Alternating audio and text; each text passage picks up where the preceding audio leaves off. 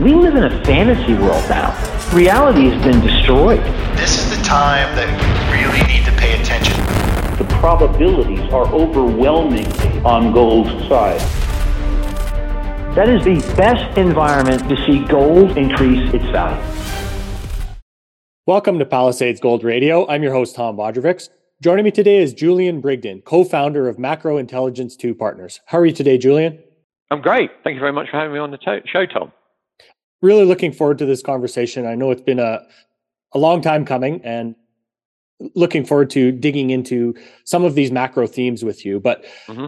I'd like to start with, you know, seeing that we we just experienced the fastest rate hiking cycle in US history to you know combat inflation there's been much talk of the fed pivot as they slowed the the pace of rate hikes of course it seems that the fed is also focused on breaking the fed put behavior in the markets mm-hmm. I believe that your your view is that rates stay higher for longer. So are, are these the main reasons that you see the Fed taking this this stance?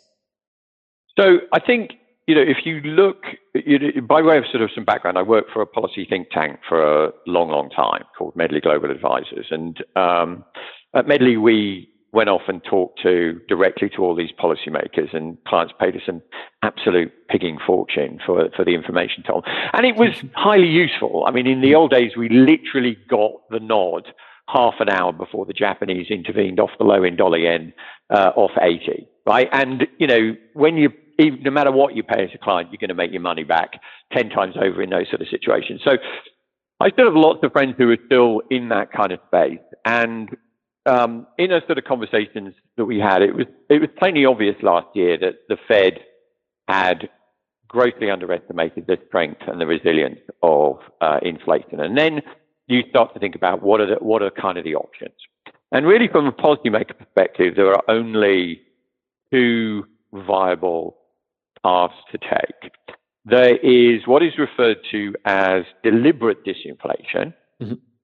And this is the policy that Paul Volcker uh, pursued um, in the late 70s, early 80s. And if you want an analogy, this is when you take the economy out to the swimming pool and you take your hand and as a central bank and you put it on their head and you shove them under the water until the economy drowns, mm-hmm. dead, right? option number one. Clearly, not a very pleasant option, particularly given the high degree of debt and highly financialized economy that we live in. Option number two, not deliberate disinflation, but opportunistic disinflation.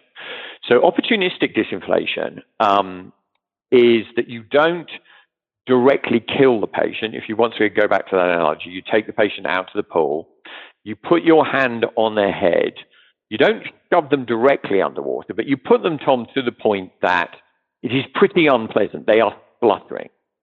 Now, what you hope to happen is the water to drain out if you want, you know, something to come along which affects that level of inflation and drains it out of the system. So let's say you get a huge burst of productivity, mm-hmm. right, that comes in and um, increases, increases the efficiency of the economy such that you know inflation is no longer a, an issue. Um, doesn't mean you don't necessarily embrace the recession. You opportunistically take advantage of the events as they come along.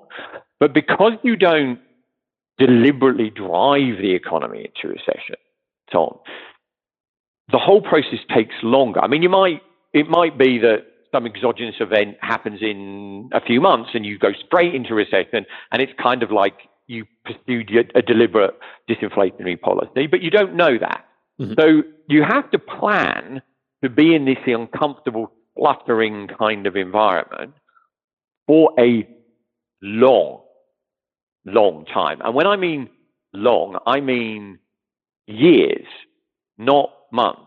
I mean, if you, the only other policymaker that's pursued this, and we've never tried it from such lofty levels of inflation, um, was Alan Greenspan in the mid 90s. And it basically took the guy four and a half years of essentially unchanged interest rates to reduce CPI by about 200 basis points. So the, the idea that you know, we were going to do the sort of march rates up and then immediately they get some to the top and then march them all the way back down again is fundamentally unrealistic uh, from a policy perspective.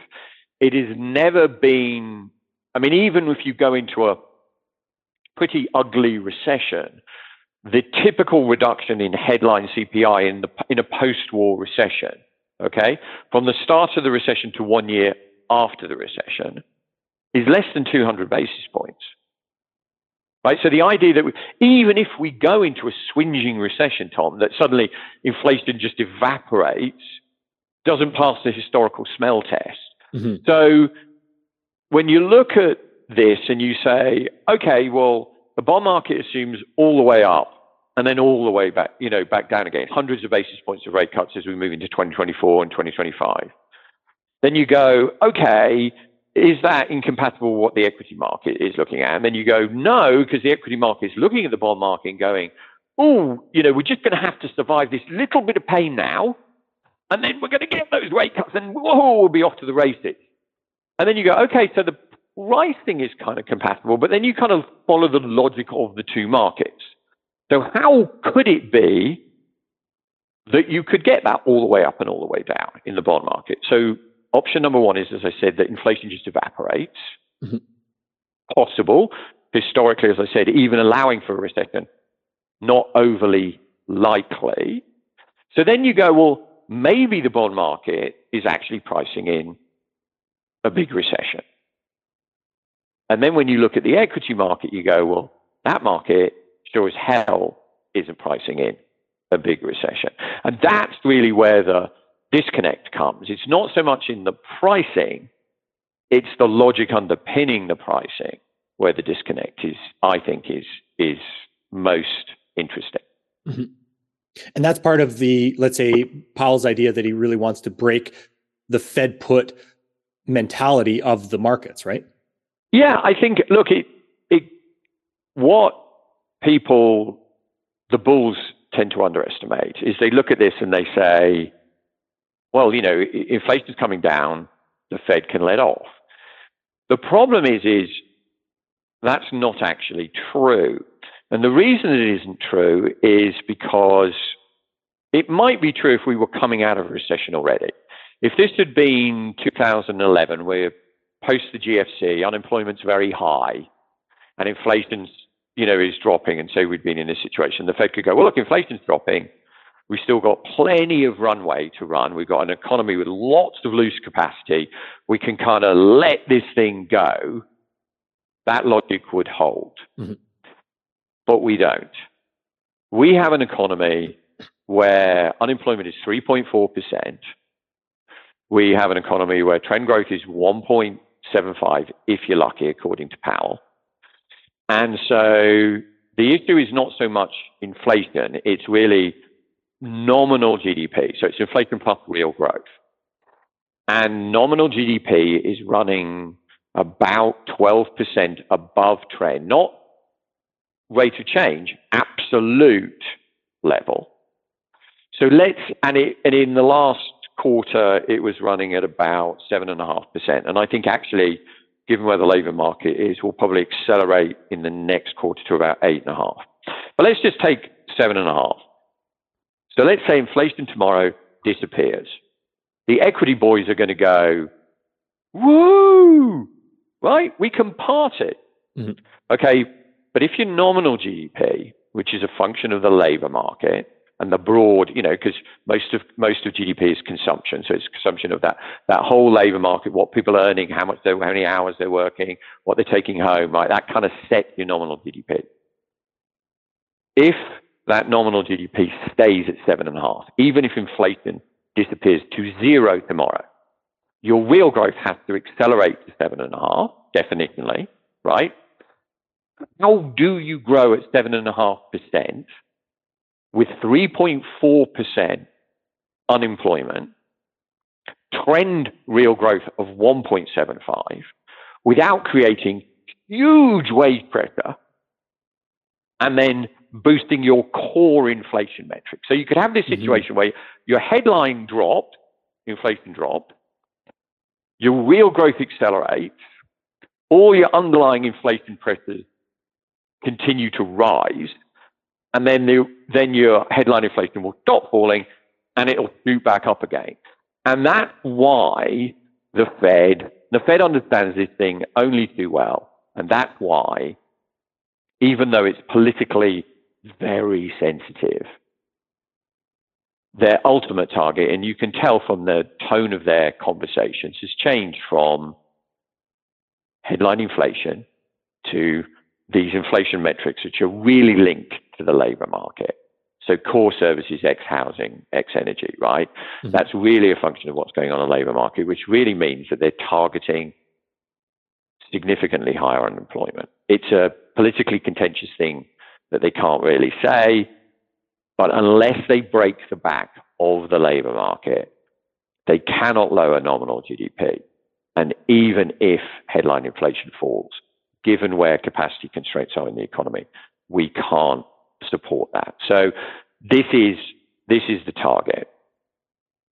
I think is a is a weaker labour market, and that's mm-hmm. why a recession, no recession, is not an option.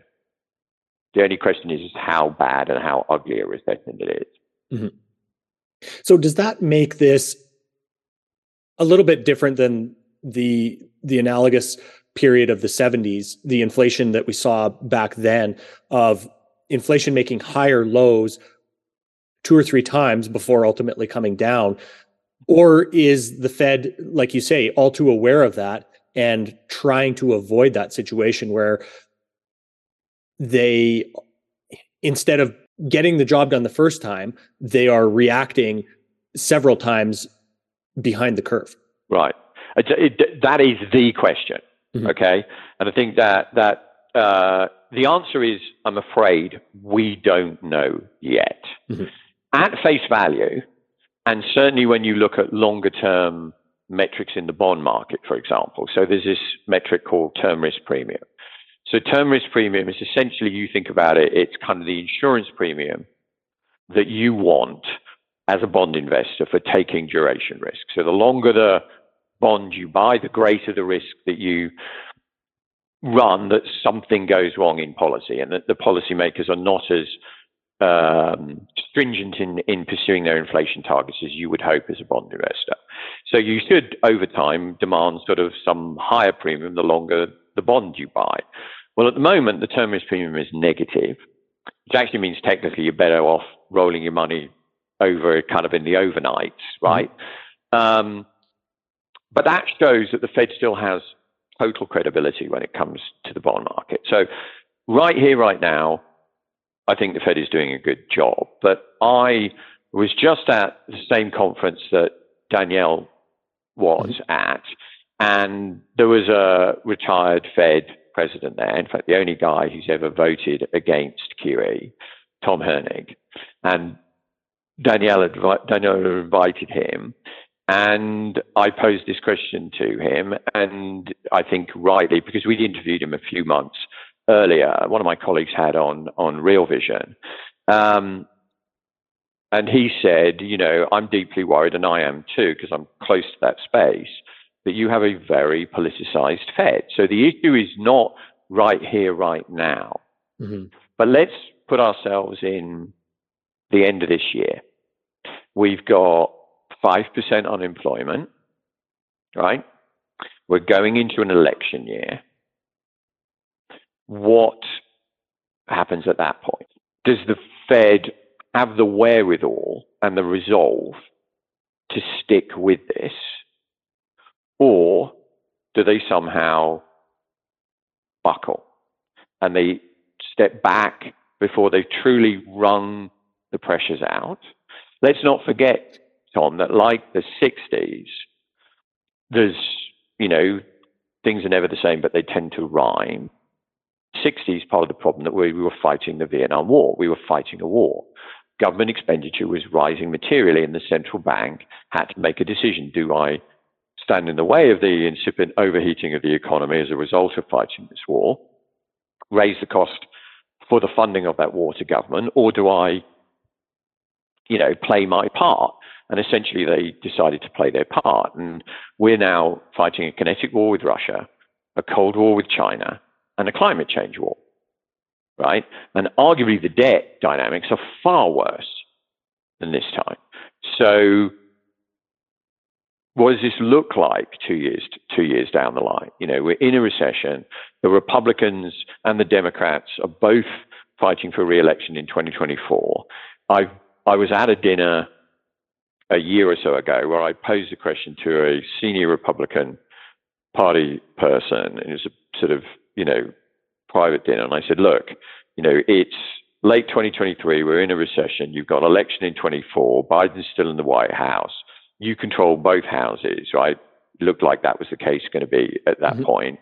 Um, do you spend money? Do you let Biden come out with a stimulus package? And do you spend money? And they said, well, we want to get re-elected. The guy said, well, we want to get re-elected too. We just want to spend it on different stuff.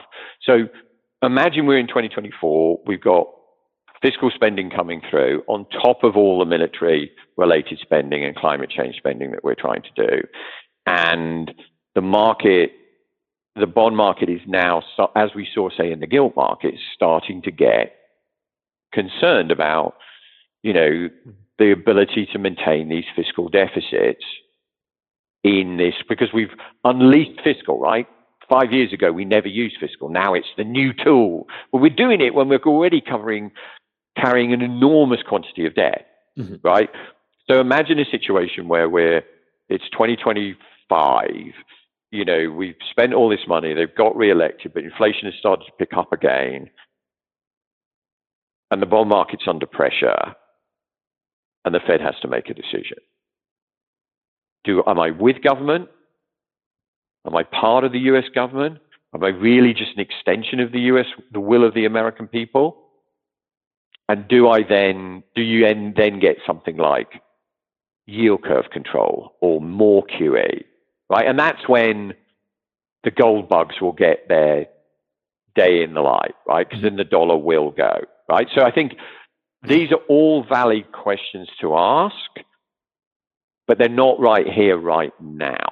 Right. The Fed always seems to be kind of behind the curve reacting to how the markets are reacting to its policy. And it seems like their data inputs are partially to blame here. I know you don't like the the JOLTS data. Do you think that their data inputs are part of the problem for their inability to act in the moment, let's say? Yes, in part, but I, you know, in all fairness, they have a very different job to do than we do, right? Mm-hmm. They're trying to steer the super tanker, right? We're doing this around the course of the super tanker. So uh, and they also know that monetary policy works with a lag in both directions. So, you know, if they wait a quarter, do they, are they wrong? Right? Can they play catch up? Yeah, they can. Um, the problem comes when you add a lot of market volatility to it, right? And I think that's the problem. QE has put so much money into the system um, that we have these hyper sensitive financial markets. And the, the real issue is not the real economy. It is, it is these, the swings in the financial markets because they could quite realistically look at the real economy and go, okay, we can, you know, maybe it's getting a little hot. Let's leave it another quarter. And in that another quarter, you add another 20% onto stock prices, right? And then you're way over your skis when they finally do decide that they're going to act. And you don't get a 20% correction in the market. And then you get a 50% correction in the market. And then they're really trying to chase to re, you know, invigorate the stock market again, right? So it's, it's a, I don't think it's a data issue. I think it's a, it's a system sensitivity issue to hyper financialized it, to, to super sensitive equity markets and, and risk markets and, and asset prices and how that feeds back into the real economy. I think that's the real the real dilemma that they have. Mm-hmm. I mean, because because they can't look at you know live data pricing right and make a decision for the whole broad economy. They kind of need to see everything come together. Mm-hmm. Another metric that you pay attention to is the housing market and the the strength of the home builders. So what is that market telling us right now, and, and why is that such an important signal? Uh, you, you, know, look, we, we had a we had a little run on this at the beginning of the year and got some got it right, and then you know what has amazed me has been the resilience of these home builders. Um, you know, some of this I think is is financial and accounting shenanigans. I mean, there was something about uh, on Bloomberg today talking about how we're seeing a greater divergence between revenue numbers and top line numbers to the greatest extent we've ever seen. And, and what typically that illustrates is that companies are goosing the numbers through accounting shenanigans. So you can, you can, um, one of the things they were talking about, which I didn't realize before, and I apologize if I get this wrong, but basically, if you've got inventory on your books, you can assume that it's sold. Right? It's right. just waiting to sell. So you kind of book it kind of now and take that money. And that's what some of the home builders have been doing. And so some of the numbers have been solid. I think they've been selling um, some of their housing to, um, you know, big developer, big um, private equity firms, and so on and so forth. But when I look at this and I look at the collapse in, and I tweeted this out this morning. You know, if you look at the collapse in mortgage application for purchase, those just dropped to the lowest level since 1995. So through the GFC, lows, right? And yet new home sales are still quite elevated. So maybe some of this is, and we know that cash buyers have been quite big buyers as a percentage of the marketplace, but as a percentage of a shrinking marketplace, did that, you know, sure, that percentage could increase, but should that be singularly holding the market up? Because we're selling over 600,000 new home sales, apparently, and yet mortgage applications are applicable to about 150,000. So four, three, four times as much. Well, that doesn't make sense. Um, I think some of it is um, seasonal abnormalities. We've written to our clients about this. I mean, housing data is notoriously inaccurate this time of the year anyway, because the total number of transactions that typically happen in the winter is tiny. And um, I, I can't remember which one. I think it's the Census Bureau that does the housing data, not the BLS they, in fairness to them, this is the most heavily revised data because they're taking a tiny number of transactions, they seasonally adjust it, and then they annualize it. So if you, you know, if you only got one and you think that maybe the two happened, then all of a sudden, you know, you've grown 50% and everything looks great. We've had very warm weather. I think that's another factor that's tending to exaggerate some of the strength in the economy at the moment. So I think that's another factor. And it also doesn't include cancellations. Right. Right. And cancellations, new home sales bizarrely doesn't include cancellations because it isn't at the point of you actually getting the keys in your hand. It's at the point that you sign the contract, and that typically happens before you get your financing, right? Or frequently happens. And then you can also, as a result, you can cancel. So cancellation rates we've seen, you know, some of these companies have talked about, you know, I think it was Lennar, 68%, right? So there are some, I think, some very, very questionable things. And I think it's just indicative as well of a euphoria in the equity market, which goes back to that original point we made that the equity market is looking at the bond market and going, well, if rates are going up and then all the way back down again, why the hell would I bother selling, right? Mm-hmm. This is everything's going to come back. It's all going to be great. Well, it isn't, folks, because it can't for all the reasons we've just gone through, right? They have to break the back of the labor market. They have to slow this economy down. And when they do it, you know, maybe rates come down, but unemployment will go up and you won't sell those bloody houses anyway, right? So it's, I, I have a fear that in the second half of the year, and this is really. It's not, I think, we're heading for an 08, 09 kind of housing crisis in terms of credit. Mm-hmm. Uh, I think we're heading for a good old fashioned boom bust economy. And as part of that story and that slowdown, Tom, I think we're going to see a significant collapse in new home construction and activity. Mm-hmm. And that generally tends to be very heavily correlated to economic growth because of the the number of jobs that um, partly i mean it's it's kind of a you know the the i i wrote about this. There was uh, rocket mortgage did a did an ad for the super bowl a few years ago and they said you know um, imagine you just bought a house, and then in your house you bought a sofa, and in your and in the, and if it was easy to get if it was easy to get a rocket mortgage and you bought your house and then you bought a sofa and then on that sofa were the hand turned legs and the guy who sold you the hand turned legs business grew. And then he could get a mortgage easily. Wouldn't he get a mortgage and then fill his house with all these other things? And then the line was and isn't that what we do in america or something? Right? And this is the whole point. This stuff is very additive right? The mm. multiplier effect of purchasing the house decorating the house buying it to go in the house reverberates out, right? So it's much bigger than than that. And as I said, it tends to be pretty heavily correlated to um, to GDP. Mm-hmm. So, Julian, how does this higher for longer rate plan in the US affect Europe and the ECB? They've started to reverse their policy, but does this, you know, really create a dichotomy within the international markets?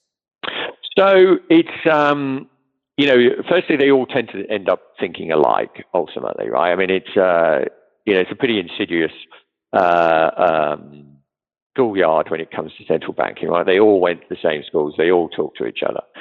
So I think they're all trying to pursue some sort of version thereof. I think if I look at, you know, the Fed acted faster, the Fed acted earlier than others, and others are beginning to play catch up. So we've seen now uh, with the resilience of the European inflation data, um, that in actual fact now we're pricing in higher rates. What was interesting actually in Europe, what what was interesting actually in um, in Europe is Europe was never pricing in the cuts that we were pricing here in the US. Theirs kind of always went up and kind of stayed higher as you went out to 2024 and beyond. Mm-hmm. Ours went up and went right down again. And now, as ours has sort of started to price out some of that assumed cuts. Theirs is now coming under just a broad sell-off. And I and if I look at their economy and I look at the rebound that we've got in some of the um, you know the the avoidance of the calamity that would have been the energy crisis, right? We've dodged that bullet. Okay, well if you've dodged that bullet and is actually stronger, then the ECB is miles away from viable rates, arguably, right? I mean, if you look at if you look at the spread between 10-year bund yields and core inflation in Europe, it's minus 300 basis points. Despite the fact that bund yields have moved a lot, it hasn't moved up at all. And typically before the global financial crisis, it was at plus 200 basis points forever, roughly, right? So you're 500 basis points offside as bond investors in Europe, right? You're, you know, even against core inflation, let alone headline inflation. So the idea that these bond markets can't adjust again and that central banks having to play play this more hawkish role, I think is is is wrong. I mean, I think a bit like the US in the second half of the year, the risk, as I said, will rise in Europe around the consumer, around the credit side of the picture, and so on and so forth. But um, yeah, I mean, this is this is just a partial reflection of starting in the US, coming to Europe now. Europe's taking kind of the lead in the sell-off and the weakness that we're seeing in bond markets, um, and that will have a big reverberative effect here in the US. I mean, I'm I, I like to look at my charts that you know a little bit of chart porn. I don't think hurts anyone. It's kind of fun. Um, I've drawn this trend line on uh, 10 year Bund futures, and this trend line has hit nine times over the last 30 years. It broke at the end of last, you know, two days ago. Mm-hmm. And now it suggests, if you look at it, I don't see there's any support until you've pushed Bund yields another 80 basis points higher. Now, if you push bund yields 80 basis points higher towards 3.5%, Treasury yields are going along for the ride.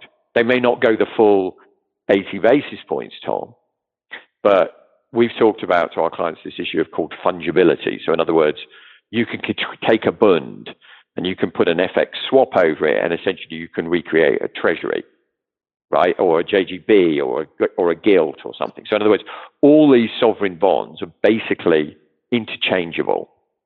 So if the yields rise in one, if it's a big one, all it tends to drag up all the others or down all the others. So 80 basis points on bonds, let's say 50, 60 basis points on treasuries. You know, you want 475 on 4.5% on 10 year treasuries. That's how you get it, right? Mm-hmm. So I, I, yeah, I mean, the, I don't think the ECB is in a radically different situation. I think they get their data tends to lag the US. They have dodged this energy bullet. Um, their data is also being exaggerated, I think, in part by the weather. They're going to benefit more, though, from the China reopening, particularly on the service side, uh, particularly because of tourism. Um, so, yeah, I mean, I, I, I think the monetary tightening baton has passed to them, at least for the moment, but we will get caught in the wake. So, in that case, does that does that create a stronger environment for the dollar or a weaker environment for the dollar, considering that you know the the euro and the Japanese yen are you know these these really weighty portions of the right, DXY. Of the dollar. Yeah, exactly. Mm-hmm. Look, it's a, it's a it's a very valid question. I mean, there are times when the currency drives markets. There's sometimes where it becomes a it, it's dragged by other markets, and my sense is we're in in the latter, not the former. And so, what happens to the currency will be to a large extent the function of other markets. So, as long as we're in a benign risk environment as these yields rise, so not a, but that I mean, we've seen this interesting situation where um, the euro has started to rise, and with it, as a result, in in uh, euro terms, European stocks have out- outperformed US stocks. And so there's been a lot of European money in the US for the last decade. I mean, it's been the only place to be, mm-hmm. um, pretty much. Um, and suddenly you've seen some of that allocated flow go back to Europe. And I think this is what people tend to underestimate. They tend to say, and it's logical to say, you know, oh, well, you know, if, if I say the euro is up 10% this year, uh, you know, which stock market do you want to own? And you sit there and go, well, you know, maybe profits in Europe have been under pressure because they can't export as much as US companies and they can export. But the reality is it doesn't actually work that way, Tom. What tends to happen is the country with the strongest currency tends to have the best performing equity market because it sucks in money from the rest of the world. Right? They get attracted by that strong currency and they go in. So we've had that for since at least arguably since 2011, but definitively since 2014, we've had the strongest currency here in the US. So the money's all come here.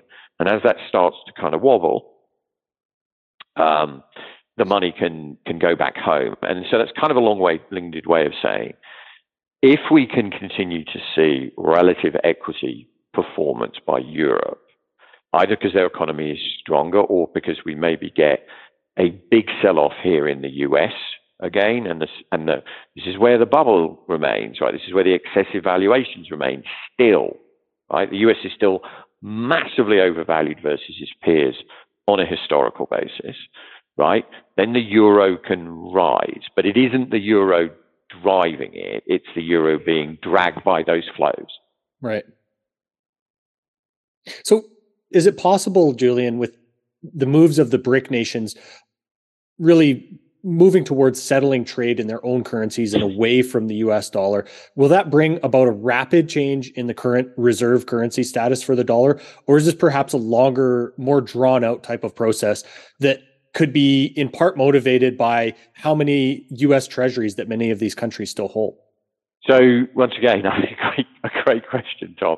And the reason I say that is because as I said, to, back to this um, this conference that I was with uh, with Daniela, I mean, we were there with some of our other peers. So there was like Louis Gave was there, Pozsar was there, uh, Stephanie Pomboy was there, and we were all in this kind of bizarre uh, forum uh, in Vail, Colorado, um, where I spent quite a lot of my time, and it was a bunch of high net worth individuals who essentially had kind of invited us to talk. And we all talked on different topics. And yet there was this one kind of drumbeat in the background, slow drumbeat, and it was all of these issues, like I've just gone through. You know, what happens when the Fed is presented with this longer term funding and debt sustainability problem? Do they are they forced, you know, maybe the guns at their forehead, but are they forced to kind of step in, intervene, and prevent bond yields rising? And what does that do to the dollar? And does that coincide with all the BRICS launching their own kind of e-currency, crypto-backed, you know, blah blah blah, non-dollar thing? And I think to answer your question, I think the drumbeat is there, and uh, Pozsar talked about it, and Louis Gave talked about it. Uh, and I think they were all right. If you look at the fingerprints, the fingerprints are clearly visible that these guys are trying to move away from the dollar. Mm-hmm. Does it happen imminently? Does it happen without another, before we get another run up potentially in the dollar, in a risk off? Maybe we can get a risk off environment, the dollar rallies again and destroys everything again.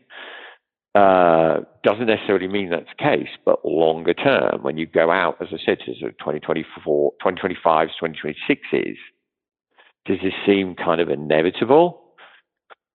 And three of us were at the bar at this event, and we all looked at each other and just sort of went, kind of interesting. We all came at this from a different approach, but we're all coming to roughly the same conclusion. And it isn't a great one as a US citizen and investor, and even a developed market citizen and investor. Mm-hmm.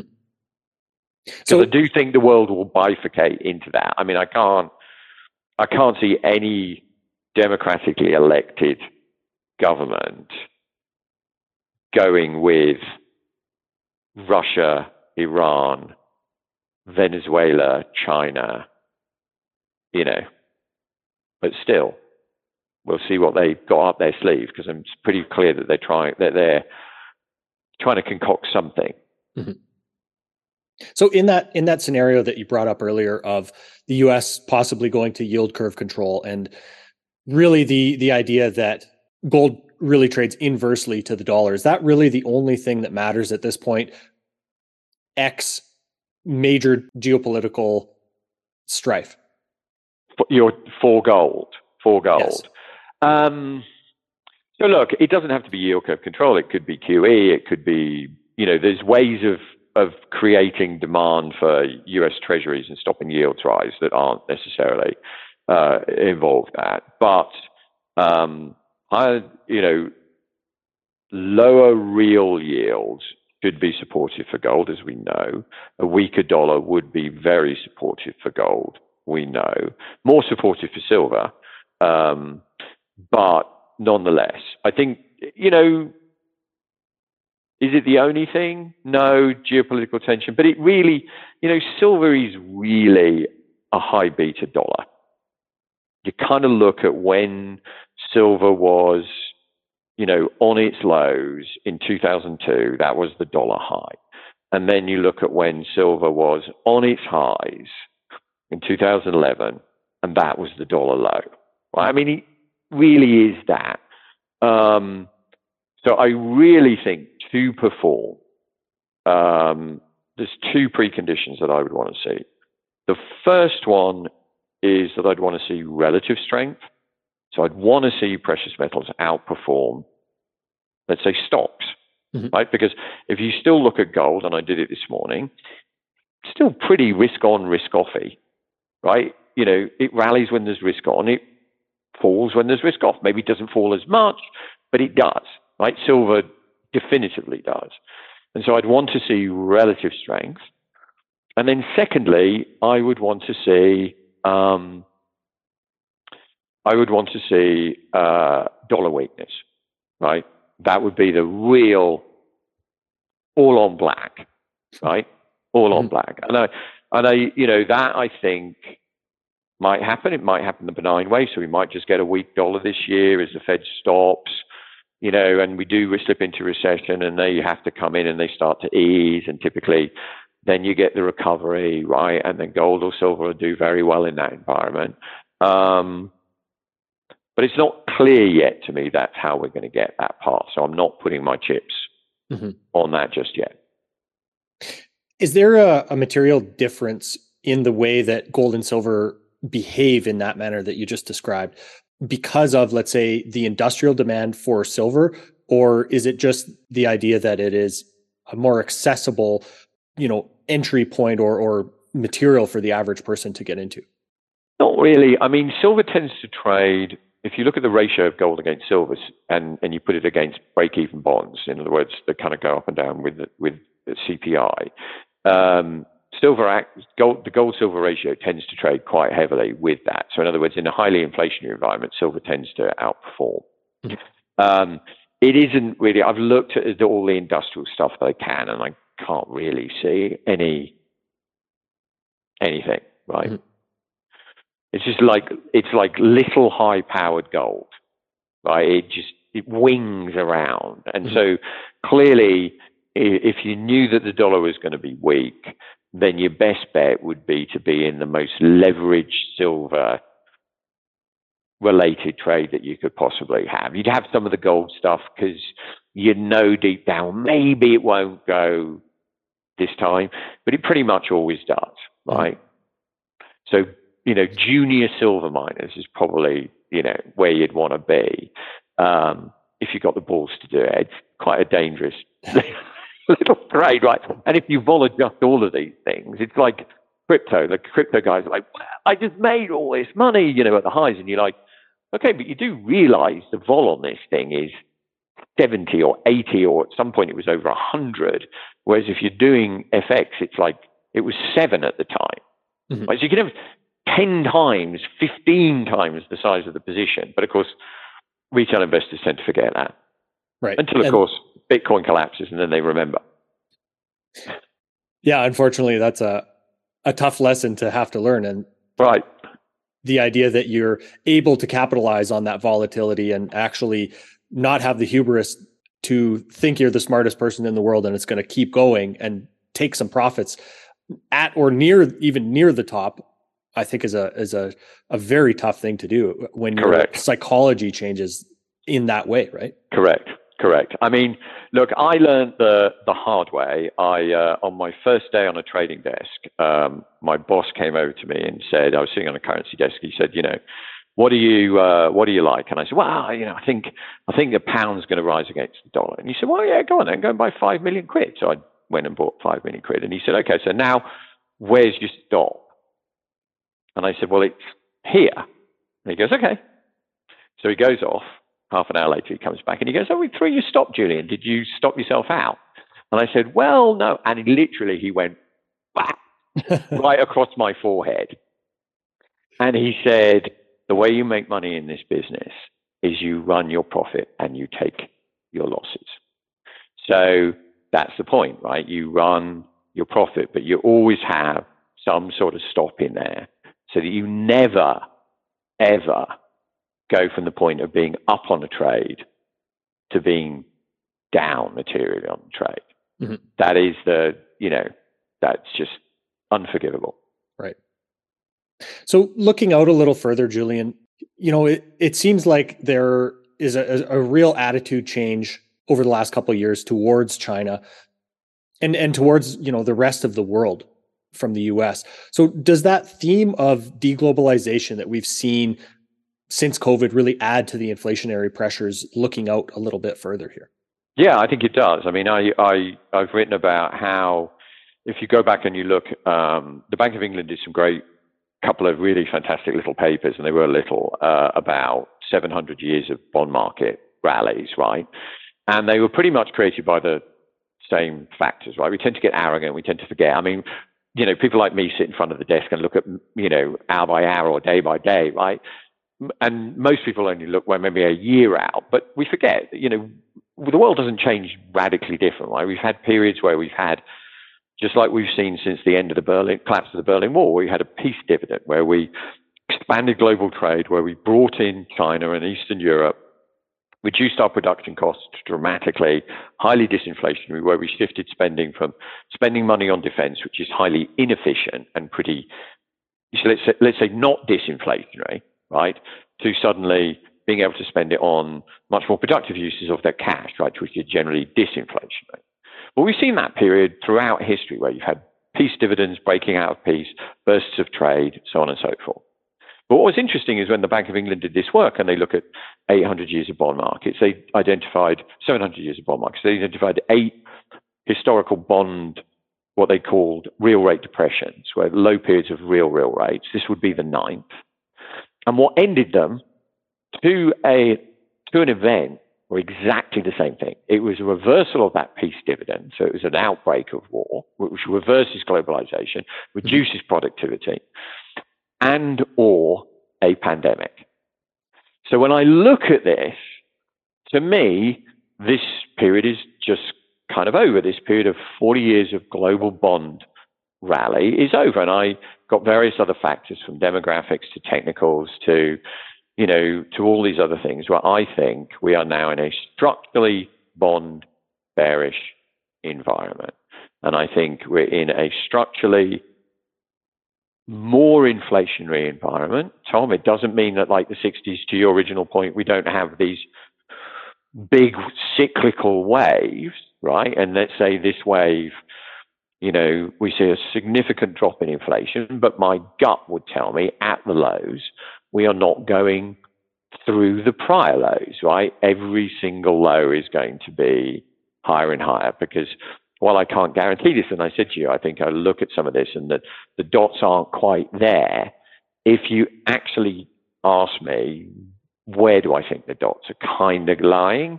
Mm-hmm. They are lying in a greater inflationary, structural inflationary environment and a more volatile economy with a structurally rising bond yields. And that's radically different from any of us have seen in the last 40 years. Yeah, as as you and I kind of chatted about before we hit record here today, it's it seems to be a, a very challenging market to look out upon, and you have to really be very nimble and understand your positions. Yeah. As as best as you can, right? And and yes. I think probably the the best idea is to not be married to them, right? Yeah, I th- I think it's huge discipline when it comes to running risk, right? I think I think you have to be involved. I think passive, I'm afraid, I think is going to get really punished to the same degree that it's benefited in the last, you know, decade or so. I think it will it'll it'll cost mm-hmm. um, going forward. It's very hard because there aren't that many active managers, and if you do run risk yourself, which is fine, intense discipline is absolutely necessary because I have clients, you know, I have a, a wealth manager who's been around for hundreds of years, and you would assume, and they manage some of the bluest blood money in the UK, right? And you would imagine they were the most conservative people out there. They are now the, some of the most aggressive people because they think this market is going to flip mm-hmm. over the next decade or so from these periods of intense inflation, intense deflation, intense inflation, intense deflation within a cyclical inflationary environment. But that just switches you around. That's a trading environment, Tom. Right. CTAs are a great trade if you can't do it yourself. What is, sorry? CTAs, right? Okay. So you should, you know, if you get a CTA who's relatively short, you know, you can put some money in that. I think those are great. That's a good one. Excellent. Well, Julian, I really appreciate you taking the time to go over all these things with us and share your views with us today. Is there anywhere you'd like to point to where our listeners can get more from you? I know you guys just started a Substack at MI2 and your website as well, mi2partners.com. Yeah. So you can, if you, you want to follow my musings on Twitter, I do understand that occasionally I like to bait some of the crowd, but, uh, but generally I do post constructive things on there. So that would be uh, at Julian um, MI2. And then if you're interested in any of the actual offerings, whether it's the uh, the product we put out with Raoul, which is the retail product, or the institutional product, then contact support at mi2partners.com. Excellent. Thanks so much for your time today, Julian. Really appreciate it. Cheers, Tom. My pleasure. This podcast is for general informational purposes only. Nothing on this podcast should be taken as investment advice. Guests on this show are not compensated for their appearance. Listeners are urged to educate themselves and make their own decisions. Do not base any investment decisions on the information contained. To view our full disclaimer, please visit our website.